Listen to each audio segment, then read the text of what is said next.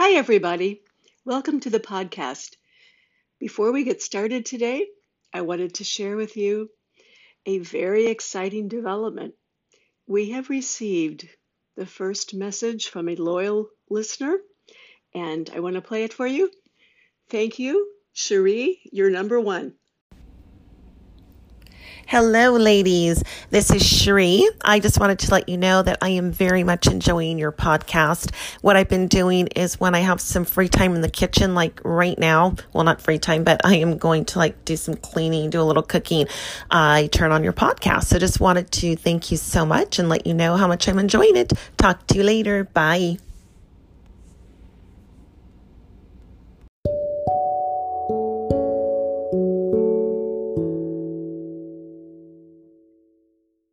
Welcome to our podcast, Shut the Fuck Up. We're not done talking yet. With Danielle and Charla. Charla, would you like to introduce our guest today, please? I would be delighted. Today we have author writer Samantha Dunn. We call her Sam, and I think most of the world does. Sam is the executive editor at Coast Magazine. She is the author of several books, including the novel Failing Paris, and a memoir called Not by Accident Reconstructing a Careless Life. We know Sam from Esalen Writers Camp, where she's the director. And we were hoping to see her this June at the Writers Camp, and we don't know if that's really going to happen. Alas. Can you imagine those hot tubs just filled with viruses. Ew, yuck. But hot enough that it will kill the virus. I don't know. Maybe. No. Let's hope so. Let's hope so. You're, you're shaking your head, Danielle's just. No, shaking. I don't. I'm not uh, feeling it. The thing is, if anyone, we, if you know, we're all yeah. sitting so close together, it just no way. Oh, I know. And then and then there's the there's the uh, you know cafeteria Yes.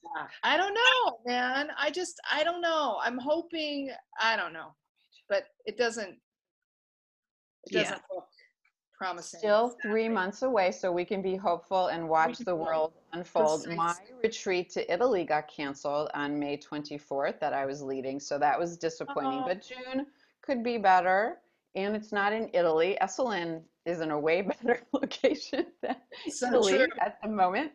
Right. Um, but yeah, but anyway, it's so fun to have you on our podcast. Um, both of us are big admirers of you. We love taking your classes, and I really like your books. So Aww. we have so much to talk about, and also we should just maybe do a check-in. I think it's day eight of the California sh- um, shutdown. How y'all doing? Um, as you can see, because we're doing this via Zoom, I have given up entirely on personal hygiene at this point. I'm just abandoning the whole concept.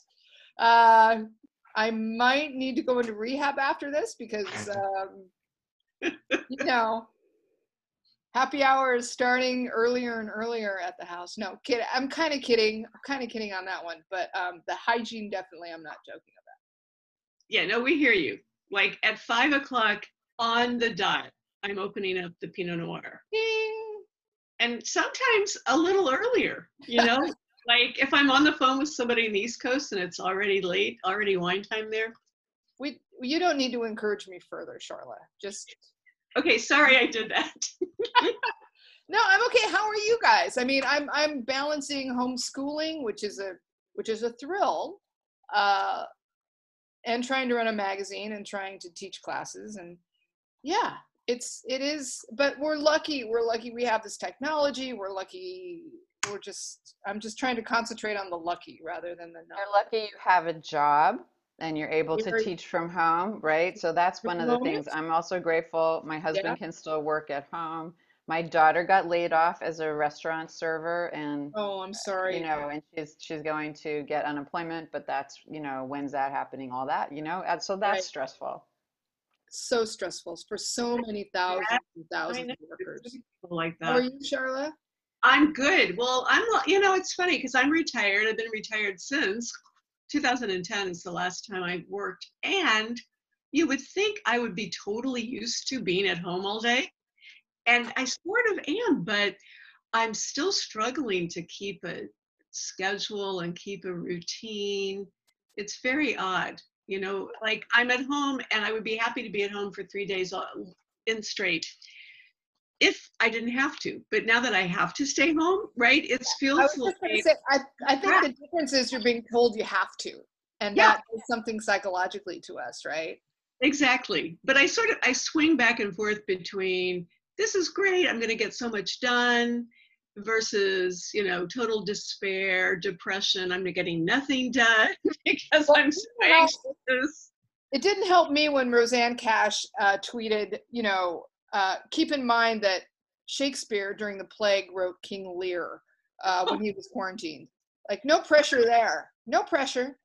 Just not writing King anything, Queen anything. Like that's not happening. Not Good happening. for him. Good for him. They have practice though, because they were such a weird. They were such a weird time, right? The right. 500 yeah, years ago. Plague, you know, this is nothing next to the plague, so we should just be chillaxed. Yeah, what are we? What are we? What are we complaining about? Exactly. Come on. I, come on. Come here. Zoom.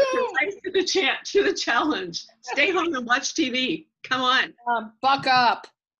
Exactly. Buck up. So tell me, how old is your son? Who you're uh, He's actually come here. He's actually doing his history homework across the dining room table. This is what it's here. Duck in. Hello. Hey, hey there you are. Hey, sweetie. He's, he's 11, going on 43.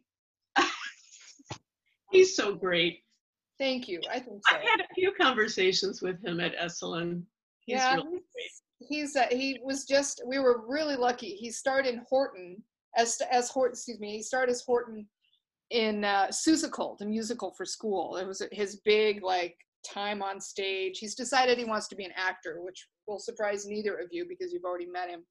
But um, but yeah, we got in those performances right before the quarantine hit. So um, so that was very lucky. That's nice. Yes. Yeah.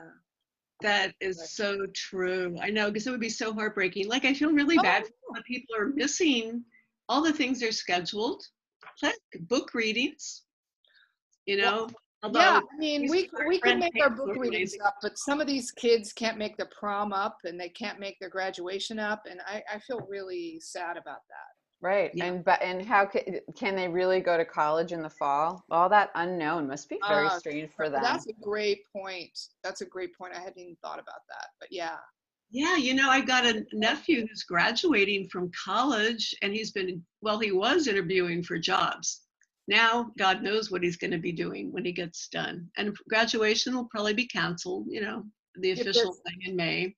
So, our, our uh, nephew was living with us for about eight months. He just graduated with his MFA in acting from Cal Arts. Interesting. Uh, looking for a job and then found a job in the restaurant industry, right? Because that's where actors go. And then all of this hit. So, yeah.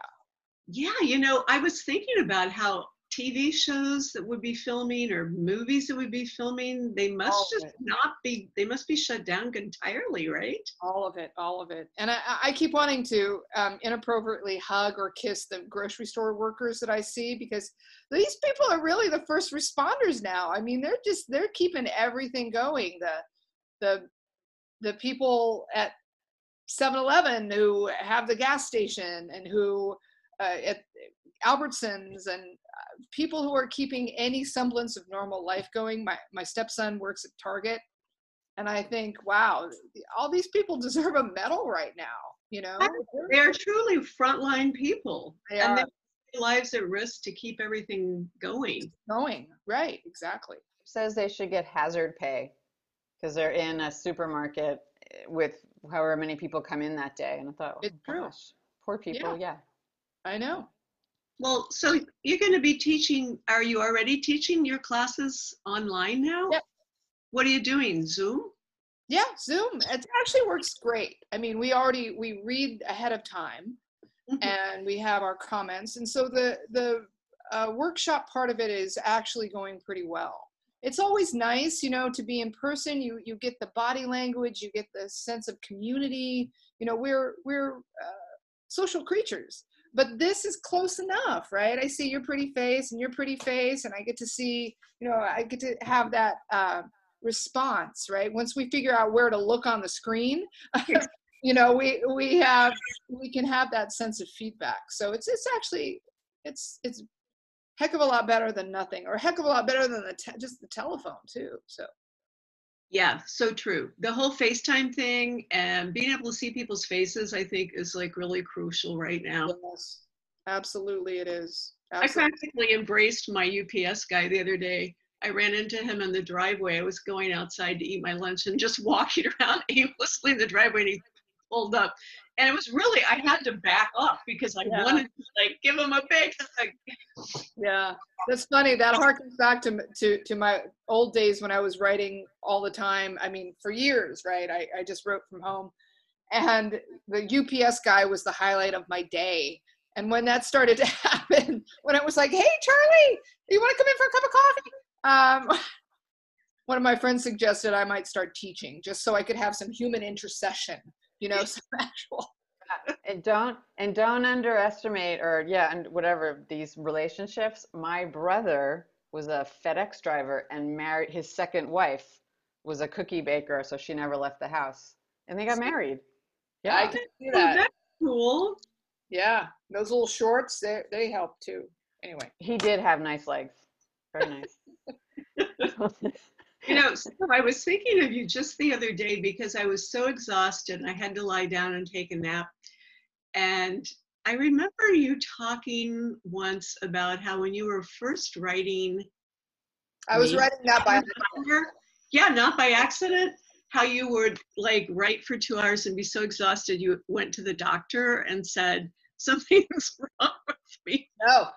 Yeah, th- this is an honest to God story. I diagnosed myself with narcolepsy. You know, I did because all the symptoms. Because really, I mean, I was writing not by accident, and I I had written all my life, but I'd never written a memoir before. And and I thought, how hard can it be? I know what happened. So I'd start out every morning, 7 a.m. at my desk, and then by eight o'clock, I was dragging myself to bed. It was like someone clobbered me over the head with an anvil. I mean, really. And I'd go to, you know, I'd crawl to bed. I'd sleep for like an hour, sometimes two hours. I'd wake up. I'd maybe work for another hour, and then I was just done. And I thought there had to be something clinically wrong with me. And alas, there was nothing. Right. Well, it just shows you how emotionally Well- writing a memoir can be. That's exactly right. I mean, that's what he said. He said, "Are you doing anything stressful?" And I said, "Are you kidding me? I mean, I have a gra- what? I have a you know a famous agent. I have a big fat book contract. I live in freaking Malibu. There's no. Are you kidding me? I'm living the dream." And he said, "Well, what is the book about?" And then I, well, I got my leg cut off, and I and, and I do, uh, and I just started to pass out talking about what the book was about. And he said, you know, that sounds pretty stressful to me. And it really taught me. I mean, that's also part of my shtick too, where I say, you know, you you need five things to write a memoir. This is where I understood you need five things to write a memoir. You need a priest, a rabbi, a 12-step meeting, a best friend, and a therapist, you know, because you're you're not only doing the work of creating story out of your life, but you're doing all of the emotional heavy lifting in the process of recon of diving into that narrative and reconstructing that narrative. It's a it's a profound, profound process, really essential, I think, but very very. Oh, that makes me feel better about the memoir I've been working on since, I don't know, I think 2015. Yeah, I can only work on it in short bouts. yeah, And then it's like, I got to take a break and eat some chocolate. yeah.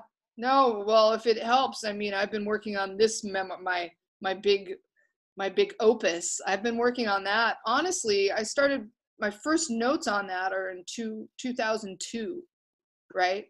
It's an Uh-huh. idea that I've been working on for almost half my life. It feels like, and now I'm getting some some critical mass toward it. But it t- it takes what it takes, you know, to to get to those stories.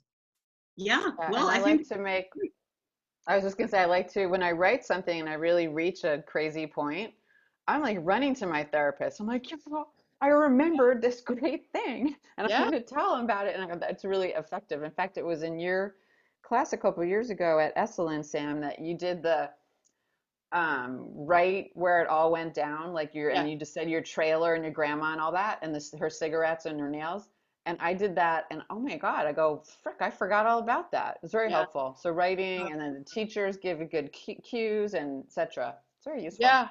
And it all kind of just lines up. It's like a domino going down. Then all of a sudden, it's like everything starts to make sense. I'll tell you, I had a really um, important insight for me around this work that I've been working on for so long, which is essentially about growing up in that trailer park. The, the three of us, my mother, my grandmother, and I. Oh, hold on just one second. Okay, back. What was I saying? Oh, yeah. And so, um, so it's about my grandmother, myself, and my mom uh, and it, it really it, it's the it's it's the story it's the primal story right it's the growing up story that i've never really uh, told head on before and m- through this whole pandemic um, i've been thinking a lot about my grandmother and my grandmother's mother my great grandmother died during the uh, spanish influenza uh, pandemic of 1918 and realizing this now and how quickly people can go and how and and what it's like when there's a when there's such illness in the air and anyway it's just it's just made me consider a lot of stuff about the history of my family and and where the uh, initial tear happened do you know what i mean that that cascaded this this uh, family um, dysfunction throughout the next few generations. It's been interesting. So you never know. That's a long way to say you never know when that thing is going to happen. That's going to click something in place for your story. Yes, it's so true. I keep having weird things happen with my parents telling me things about their early years married. And like I found out my mom and my dad got engaged when they were 16. and they got oh. divorced, which is partly what my book's about. But only now, when I'm in my 60s, do I find out details about their courtship. Yeah. I found out, it never dawned on me, they got married and then my dad went to Korea. Oh, Like- wow.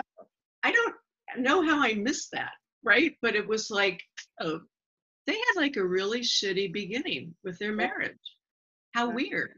And I did too. You know, my my stepfather committed suicide three months before we got married. And so my husband and I, we too had like a very traumatic beginning. So it's Mm. just weird these things appear to you. when you interesting how those patterns repeat and and what they mean. The problem, of course, for memoir is knowing when to cut it off, right? Knowing what's part of this memoir as opposed to what's a part of the next memoir. That is a really good point. Because I'm kind of struggling with a coming of age memoir, and it's kind of like, well, really, that never really ended. Because I really am still like growing up. Oh, that's the best way to be, right? You're always if you're always still growing up, that means you're always learning. I mm-hmm. hope. I hope that's what it means. Yeah, for one thing, yeah. But I think also, like, um, when you have something semi traumatic happen when you're a kid, you're sort of, it's like a bomb goes off, and then you're still dealing with the aftermath for years and years. I know I know nothing about what you're talking about. I have no idea what you're talking. No idea what what the hell you're talking about. So um, it's writing a memoir really, really a wonderful, rich experience. And so challenging. It's hard. It is hard. Every time I sit down, I think, why did I do this? I could have just written a novel and had a fin- Yeah. thinly disguised.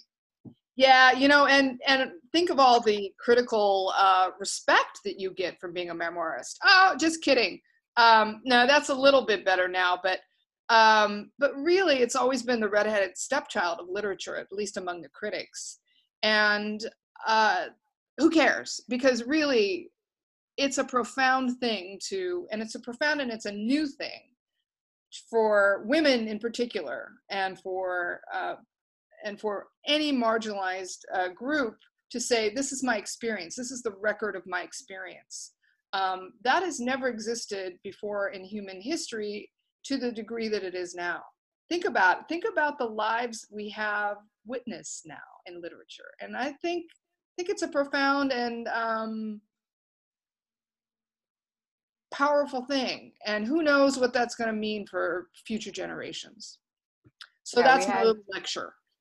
Yeah, I was going to say that um, so many before us, you know, um, Cheryl Strayed, Mary Karr before her. What's that delightful gentleman, Toby somebody, who wrote the A Boy's Life? Is that the right name? Oh. This boy's life. This boy's This life. Boy's Life. Awesome. So there are, you know, our predecessors are there that opened the door. Dani Shapiro. I don't know if that's kind of more recent. You know, they're killing it. Oh, there are so many. amazing things. Oh, there's so many. Oh yeah, there's so many. There's so so so many. Um, really, the you know critical mass started to happen uh, for memoir as a as a uh, uh, as a commercial entity. Really, I think Angela's Ashes broke the first barrier for that. That was such a huge, mm, phenomenal international success. And then Mary Karr's Liars Club was also the next kind of big commercial uh, success. That uh, when I op- when I say open the door, it means that uh, New York Publishing suddenly wanted wanted to publish a lot of memoirs, which they hadn't wanted to do before. Um, but no, I mean, memoir and and personal narrative has been written it's always been the domain of the marginal really um, when you think about uh, you know when you think about oh my gosh i'm blanking right now um, but when you think about james baldwin and when you think about uh, henry miller when you think about the the uh, women oh my god why am i blanking sorry this is, this is really important too why am i i'm just blanking Um, it's the afternoon. It is time the afternoon. Anyway, but but eh, you know the, those personal stories were were really a fundamental part of uh, of literature, and they but they didn't get they were influential to other writers, but they didn't get the commercial success until until about the mid 90s that that's when it really started tobias wolff of course you know we mentioned him earlier but um, that was a that was a uh, that was a critical uh, uh, success, but it wasn't necessarily the massive success of something like Angela's Ashes. See how boring I can be about memoir? I teach it all the time, so I can be so pedantic and boring. Oh, I- I, pedantic. I love it.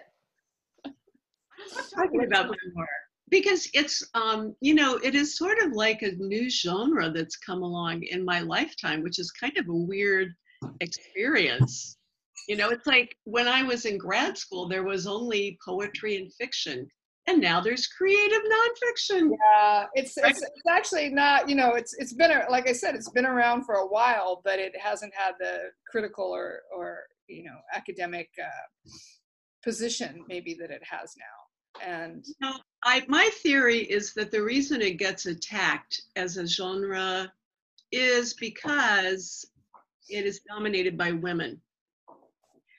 And I feel like that the ones that get attacked are usually women writers. You don't see the same attacks on like Tobias Wolff or Frank McCourt. absolutely true. Eh, Maybe I'm just being oversensitive, but No, I've I've written about this too. I mean, I I actually did a piece about this uh, for a, for a local uh, literary magazine called Angel's Flight, and and yeah, some some guy for the fifty millionth time at one of these you know teacher end of end of uh, you know quarter parties said to me, "Oh, you teach memoir. Oh, there are a lot of women in your classes." And I've heard that forever. And the first instinct that I had was to say, no, men take my classes too. And realized how screwed up that was, right? That I had to validate it by saying men also engage in it. But then I realized, you know, um, screw you. You're basically, what you're saying is our stories don't matter as much. Our stories are, it's less of a, of a, uh, of a, a technical feat to write about your life. It's it's less engaging, and um, in fact, that's not the case.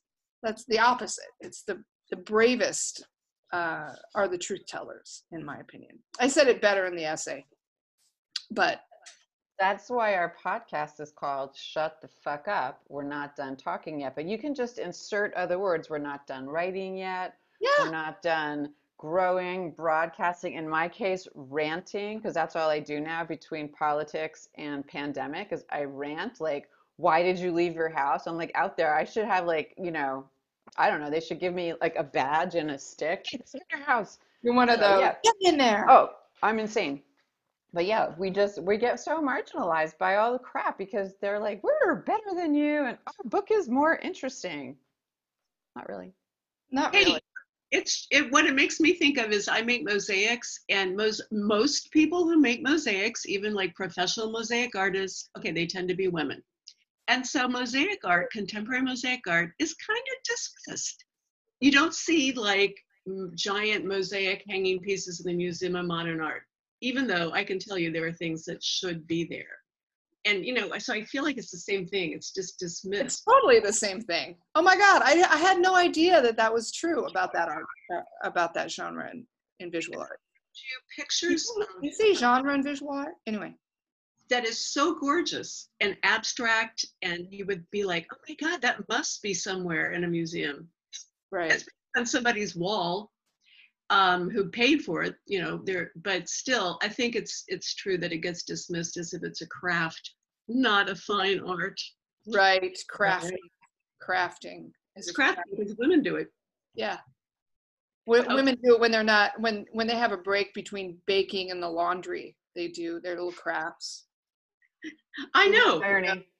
They write their little notes and they write in their journal.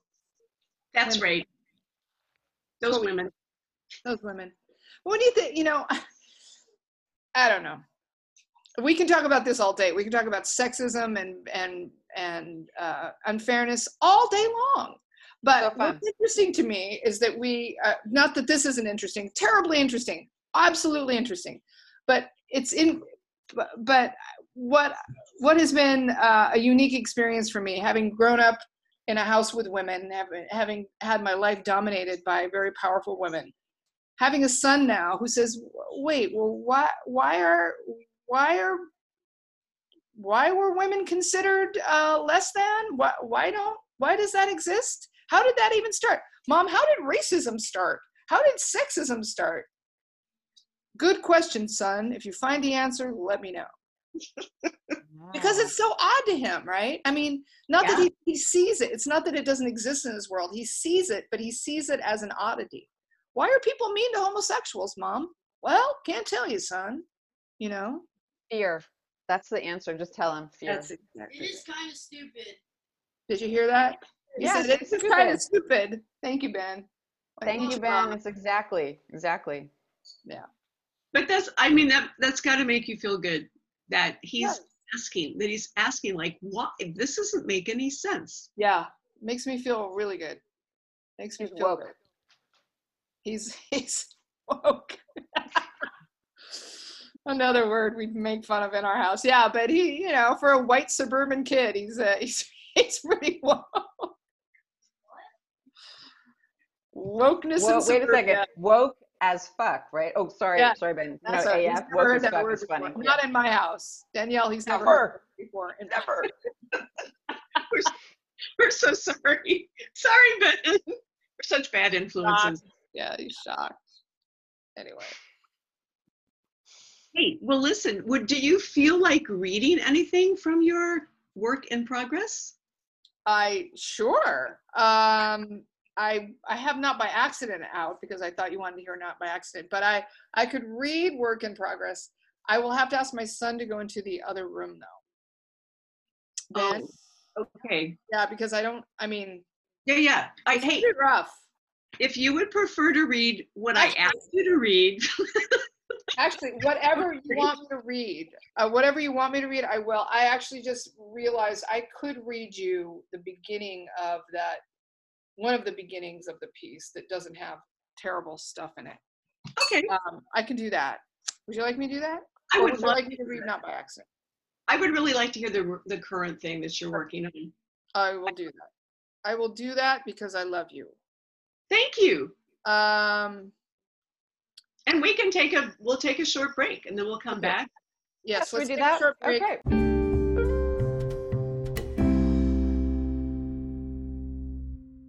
Let me, let me figure this out. Let me find it. A little fragment called lot number 78.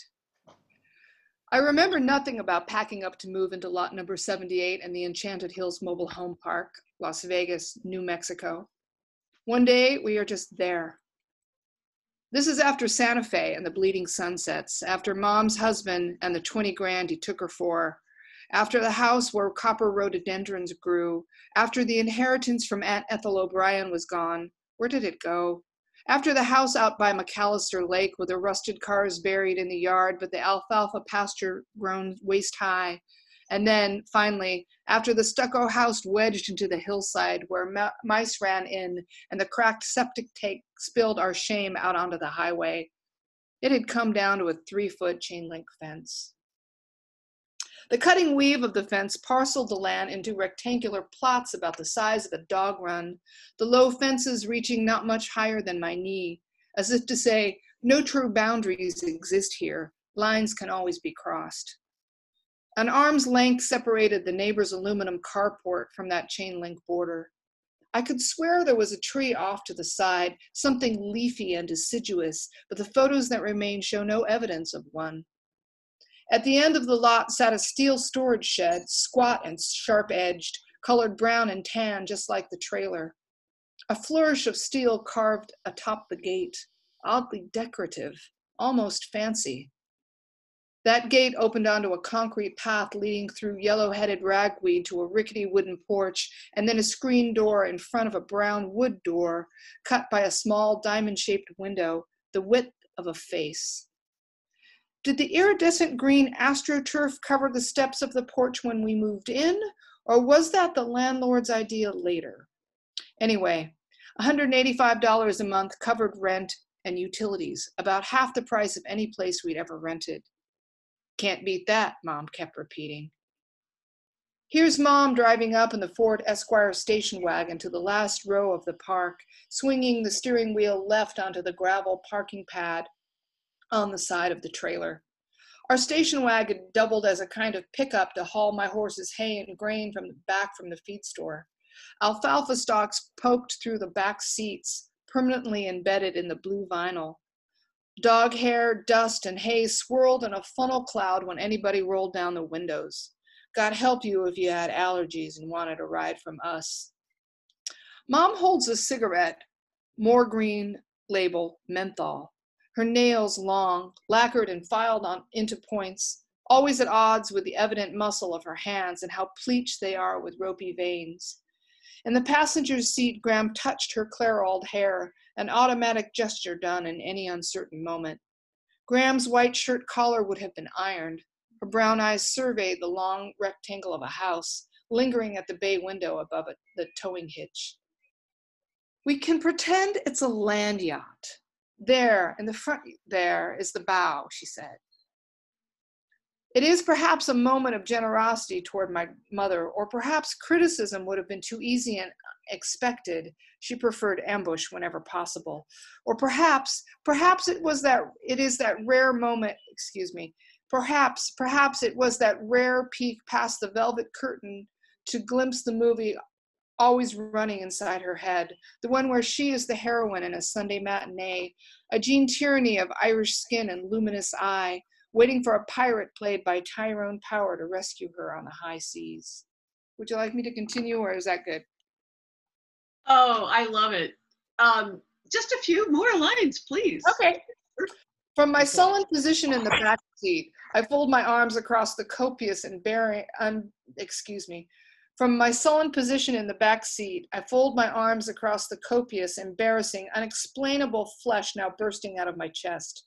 I am 14, about to be 15. Graham says she doesn't know where I got that tiny waist and those hips. She says it must be the Dago in me, since nobody, nobody in our family is built like that. In her letters to the Pennsylvania relative, she describes me as voluptuous, but at home she just says, You're built like a brick shithouse, honey a term which disgusts me and scares me more, the idea that there is dirtiness inside me. Brooke Shields, my beauty idol, who stares out from the countless covers of my 17 magazines, is not built like a brick shithouse, nor is anyone who is considered beautiful in 1982. To wit, my friend Cynthia Perea, the cheerleader, is not built thus, nor is Yvette Baca, the most beautiful girl in my high school. I hate the body I'm in. God, do I ever. I hate the way the school bus driver and all the older men in town have started to look at me since these masses of flesh have gathered on my chest and my hips and my thighs. I hate the way guys my own age avert their eyes when they see me or they snicker, hey, chichis in the hallway between class. Like I don't know that means tits in Spanish. I hate everything about everything, with the exception of books classwork not involving any math, and the white Arabian gelding we have managed through everything to hold on to, my Gabriel.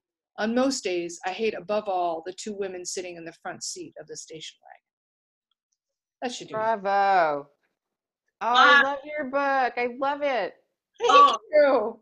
So vivid. God. I am there. Thanks. Yeah, I know your your grandma and your mom are quite the handful. Yeah, that's one way to put it. They are. I mean, there's there's you know there's these epic. They really are these epic women, and I I was the shy, you know, bumbling uh, wallflower compared to the two of them. And you know, when you have people like that in your life, what are you going to do but be a writer? Exactly. You just got handed major characters. Yeah, it's like it's right there, you know. And that it was it was a very it was it was very dramatic. Sometimes I think I'm making it up, and God bless Facebook because I have all these like second and third cousins who knew them, and they're like, "No, you're not making it up. In fact, did you ever know?" Uh, Yeah. Like your mom, no, sorry, your grandma calling you a, a, a brick shithouse. Like that's that's not good. And then it makes a great story. But it's not good for you and your little ego way back then. That's terrible. But then when you remember it and it's in paper, we're like, yeah, it's like yeah, writing. Yeah, Sam. yeah, yeah. Oh, there's so much. Yeah, so much. Sam, God. what's your writing like now? Just what what's it like for you to try to write during this um, interregnum or whatever we call it? Oh, I love that word, interregnum. Um, here, I brought you a show and tell. I anticipated this question. I brought you a show and tell. You're not. Your your listeners aren't going to be able to see this, but perhaps you can. This is the extent of what I've been able to write uh, for the last nine days. Okay, so one, two, three, four, five. Okay, about ten lines. Yeah, Okay, that's a line a day. a line a day. Okay. It was. Yeah, that's pretty much it. okay. That's Well- all I got, babe. I mean, my my my attention's like a squirrel in winter. It's like nut nut nut nut nut nut. You know, like I can't keep my mind on anything. It's terrible. Partly it, it's my son. You know, like mom, mom, mom. No, no. Yeah, don't- that's you don't need that. That's help. normal, exactly. No, I don't have kids at home anymore. You should see me. My house has exploded. It's like, oh, I'm using the dining room table as a desk. Explosion. Oh, I just tried to set up a mic to give a live class on Facebook tomorrow. Mess. Kitchen. Oh, I don't know. Kind of did the dishes. Kind of not. Like it's, it's bizarre. I'm, I'm a I'm so too. glad to hear you say that because I'm the same way. It's like this house is just our. I'm talking to you from the dining room table, and which is the other half of it is Ben's desk because he doesn't have any usable space to work like this in his home. In his home, in his in his room. Um, yeah, it's it is what it is. But here we are together. We- Yeah, I am exactly. grateful. I am grateful that we had a chance to have the, a conversation and learn more about your next book. And that's all we can do is just keep trying to be grateful that we're okay. I have a lot of concerns about other people who are not okay, Yeah, and for that, I am uh, sad and worried. I'm very worried. yeah, yeah. Ben said the other day. He said, "Mom, very philosophically, this is what I mean about him being 53 or 43." He was like, "Mom, you know, previous generations had the uh, had the Great Depression, so um, you know we're not the only ones." And I thought, right, right. This is our this is our big epic uh, event in our lifetime. I hope. Well, I hope there's it- not something else. I feel like we already had 9/11 and that but that was strangely in a certain way not as disturbing. I mean, maybe No. because it was not a global pandemic that everybody is potentially going to get. I don't know. Well, but, Everybody, But Yeah. but we're we're literally all affected in our home, in our in our communities. And 9 11, as horrible as it was, as fear inducing as it was, it was located on the East Coast. Yes, it was horrific for our friends in Manhattan and, and for our friends in you know, Washington, D.C., but it was localized. Um, this is an actual threat that is at your Albertsons. It's at your mailbox. It's everywhere. It's everywhere and nowhere, and that's I think what is so amazing and horrific. Well, and it's all connected to being connected. So it's so bizarre that like what makes us most people, humans, is being other people, and then that's how we get it. So I think that is that's really just disturbing at a really basic level. I love the way you said that it's connected to being connected. I, I, I love that. In fact, I think I'll steal that. Thank you, Charlotte. I appreciate it. Yeah, go for it. Yeah, I got I got a million of those came from. No. yeah, my my uh, focus has been on cleaning, and I'm not. I don't usually clean, so I cannot sit down and focus on anything long enough.